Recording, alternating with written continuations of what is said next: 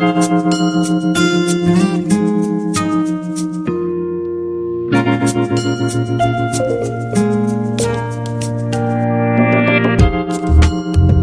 Msikilizaji, wataalam wa hali ya hewa katika nchi za pembe ya Afrika wameonya kuwa kwa msimu wa sita eneo hilo litaendelea kushuhudia uhaba wa mvua, swala wanalosema linaleta hofu zaidi, wakati huu mvua ambayo hunyesha kati ya mwezi Machi na Mei ikisubiriwa. Baadhi ya maeneo ya Ethiopia, Kenya, Somalia na Uganda yanatarajiwa kuathirika zaidi na kusababisha ukame ambao utasababisha baa la njaa na kufariki kwa mifugo. Katika makala yetu hivi leo, mwanahabari wetu Victor Moturi ametuandalia ripoti ifuatayo kuhusu ukosefu wa chakula, ukame na sekta ya kilimo nchini Kenya. Katika kijiji cha Kitoni Masi, kaunti ya Machakos, Anton Mnyao Joshua anatayarisha shamba lake la ekari tatu kwa minajili ya upanzi msimu huu. Mnyao anadokeza kuwa kwa muda mrefu amekuwa mkulima, hajawahi kupokea mazao duni kuliko miaka ya hivi karibuni. Heria yetu iko na changamoto sana uh, nini upande wa kilimo kwa sababu mvua hainyeshi vile ilikuwa inanyesha huko zamani. E, mwezi wa kumi ukianza hapo tarehe kumi tunatarajia mvua tena inakuja kwa wingi, lakini sasa hivi inakuja kama mwezi wa kumi na moja unapoisha, then inaonyesha mpaka Disemba tarehe ishirini na kitu hapo inapotea. So hapo tunapata changamoto, mimea yetu haiwezi kuwa, haiwezi kuzaa. So sasa hivi hatuna mavuno ilikuwa tu ni kidogo kidogo, mvua ilinyesha, tukalima tukapalilia, then mvua ikapotea. Sasa hakuna hata chakula. Munyao anasema kuwa uchafuzi wa mazingira, hasa uchafuzi unaotokana na kemikali shambani pamoja na ukataji miti kiholela, ndiko kunakochangia masaibu mengi ambayo wakulima wanapitia kwa sasa nchini Kenya na hata duniani. Tumeweza kuwa katika eh, digital world so the chemicals zenye ziko kwa wingi hata kwa atmosphere zimeweza kuharibu na um, hizo chemicals hizo zinasababisha hata michanga yetu unapo kunaponyesha unapata mvua ni kama iko na kemikali ambazo ziko kwa hewa, so ikinyeshea ile mchanga, mimea yetu inaanza kukauka hata ikiwa midogo sana. mm -hmm. Na serikali ambao wanasimamia hii idara ya kilimo, changu ni kuomba sana, kama itawezekana watusaidie ili tuweze kupata maji, sababu eh, climate imebadilika kabisa. Tupate maji kama ni boreholes ama kwa mito, ili tuweze waweze kufungia eh, maji pale kwa mto. Mvua ikinyesha, mito hiko imejaa maji, na pia e, kuna boreholes ambazo zinaweza kusaidia sana, ili watu waweze e, kupata maji ya kutosha. Kilomita 20 kutoka katika shamba la Mnyao, Judith Mumbua ni mkulima hodari katika eneo hili la Mwania, mpakani mwa kaunti ya Makueni na ile kaunti ya Machakos. Mumbua ni mmoja wa wakulima ambao wameanza kuangazia kilimo hai ili kuimarisha mazao yao. Hapo mwanzo nilikuwa natumia chemicals, lakini sasa natumia organic na nimeona nikifaidika sana. Nimekuwa na mafuno zaidi ya vile nilikuwa na nikipata hapo mwanzo. Ukitumia chemicals kama fertilizers hizo zenye tunaendea kwa maduka, shamba yako kwanza inaharibika, inakuwa ngumu, na kwa mimea bado inakuwa, ukitumia kama ni mahindi ama maharagwe, zingine zinakuwa na athari sana, lakini kwa organic huwezi pata chochote kile chenye kina dhuru mwanadamu ama mifugo. Nimesomesha, nimefanya mambo mengi kwa kilimo cha organic. Wakulima wengi hasa kutoka maeneo ambayo hushuhudia mvua chache wameanza kuchangamkia kilimo hai, hasa baada ya kubadilika kwa tabia nchi kuanza kushuhudiwa maeneo mbalimbali duniani.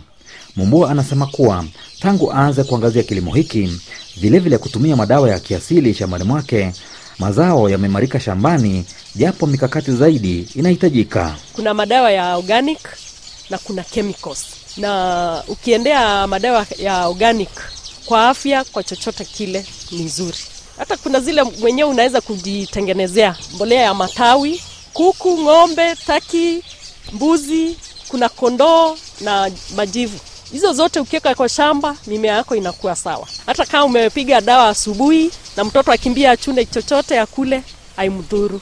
Kulingana na mamlaka ya maendeleo ya kiserikali katika pembe ya Afrika, IGAD, huenda hali mbaya ya mabadiliko ya tabia nchi ikazidi kushuhudiwa barani Afrika siku za usoni iwapo mikakati kabambe haitawekwa kukabiliana na hali hiyo. Kwa sasa zaidi ya mifugo milioni 11 imeangamia kutokana na ukame. Eunice Koech ni mtaalamu wa hali ya hewa katika IGAD. Kwa miaka miwili sasa tumeshuhudia ukame mkubwa nchini na tunatarajia hali hiyo kuwa mbaya sana, hasa maeneo kame nchini Ethiopia pamoja na Somalia na maeneo ya magharibi mwa nchi huenda pia yakapokea kiwango kidogo cha mvua. Kwa hivyo tunaendelea kuangazia kwa kina yale maeneo kame na yale yanayopokea mvua. Hata hivyo tunatarajia hali hiyo kutoimarika. Tunachokisema ni kuwa mvua ilifeli kunyesha msimu wa Machi hadi Mei mwaka 2022 ambao msimu huo ndio ulikuwa mbaya zaidi. Kwa hivyo kwa jumla tutatarajia ukame zaidi. Kwa mujibu wa IGAD, tayari mashirika kama vile lile shirika la Msalaba Mwekundu yameweza kuhusishwa kushughulikia majanga mbalimbali katika mataifa wanachama wa IGAD kama anavyodokeza Daktari Gudaid Atani ambaye ni mkurugenzi mkuu katika kituo cha utabiri wa hali ya hewa cha IGAD. Ipo haja mbinu kuanzishwa ili kuimarisha mifumo ya chakula, vilevile vile kukabiliana na mabadiliko ya hewa. The core concept of GARCO is to deliver Madhumuni makuu ni kuhakikisha mikakati imewekwa kushirikiana na idara mbalimbali za humu nchini na hata za kimataifa na kuwepo mipango ya pamoja kuhusu kukabiliana na ukame. institutions like ICPAC and uh, global climate producers. Hata hivyo, baadhi ya wataalamu wa kilimo wanazidi kupendekeza Kenya kuchangamkia kilimo kinachotokana na bioteknolojia ili kuimarisha uzalishaji wa chakula nchini. Profesa Richard Oduor ni mtaalamu wa utafiti na uvumbuzi katika chuo kikuu cha Kenyatta nchini Kenya. Nadhani serikali hii ili, imeanza kutia bidii ili ilift hiyo ban, maanake sasa, kwa mfano sasa hivi kuna ukame na eh, wanasayansi wanatuelezea ya kwamba itakuwa hivi mpaka Oktoba huko end of the year. Hivi tukiendelea lazima sasa sisi kama wanasayansi tuanze kuangalia haswa ni mimea zipi ama ni what kind of crops will survive drought. And it is important la kwamba sisi pia tuanze kama wanasayansi eh, tuzingatie hayo.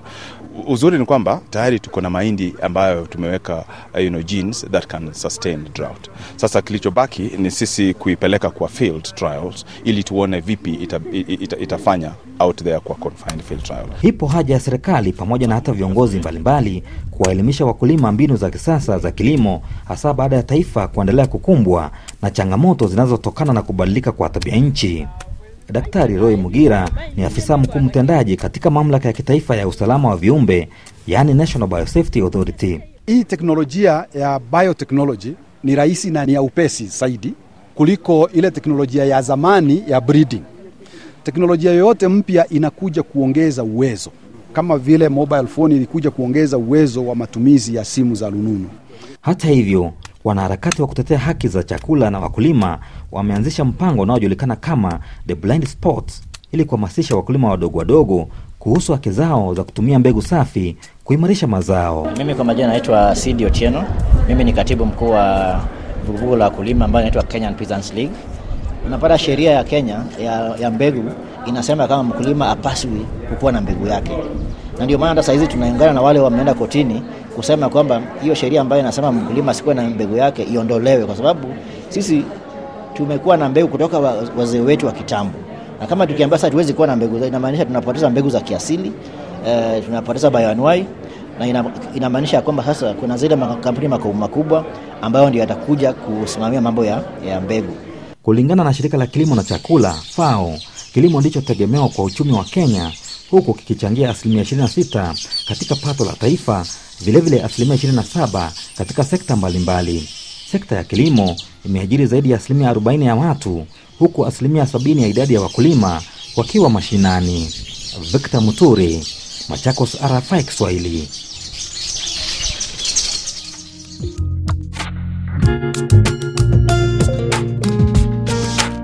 Kwa ripoti yake mwenzangu Victor Moturi, ndio tunafikia tamati ya makala yetu hivi leo. Hadi makala yajayo, kwa heri.